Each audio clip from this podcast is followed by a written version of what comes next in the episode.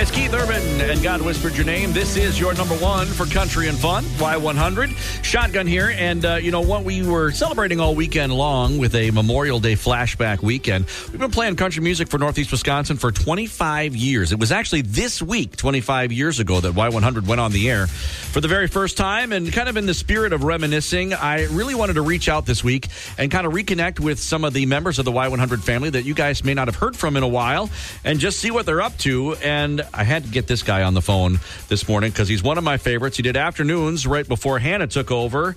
Always in a good mood and just brings sunshine any place he goes. Ladies and gentlemen, it's Mr. Mike DuBord. I'm awesome. How are you doing, man? You know what? We're good. Y100 is uh, celebrating our 25th anniversary, and I wanted to reach out to the people who were just a big part of this station, and I could not, in good conscience, not include Mr. Mike DuBord. 35 years in radio, baby, and some of the greatest memories of my entire career were at that very radio station right there. You are one of the first guys when we go out and we see people, they're like, what the heck ever happened to Mike DuBord? I'm like, that bum, he's sitting on a beach in Florida right now. that is very, very true. But I'll be honest with you, I really, really miss that radio station and those listeners. No question about it.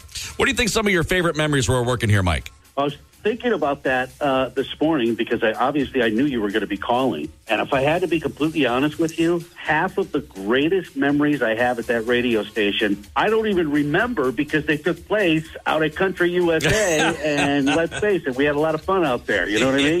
yes, I do. Yes, I do. So, what are you up to right now, my friend? We just moved a couple of months ago from Clearwater into uh, Sarasota, and I got to tell you, dude, I love it. I really do. Yeah. I I miss I really truly miss the summers up in northeast Wisconsin, and of course you know I'm a Yooper, so I miss the UP.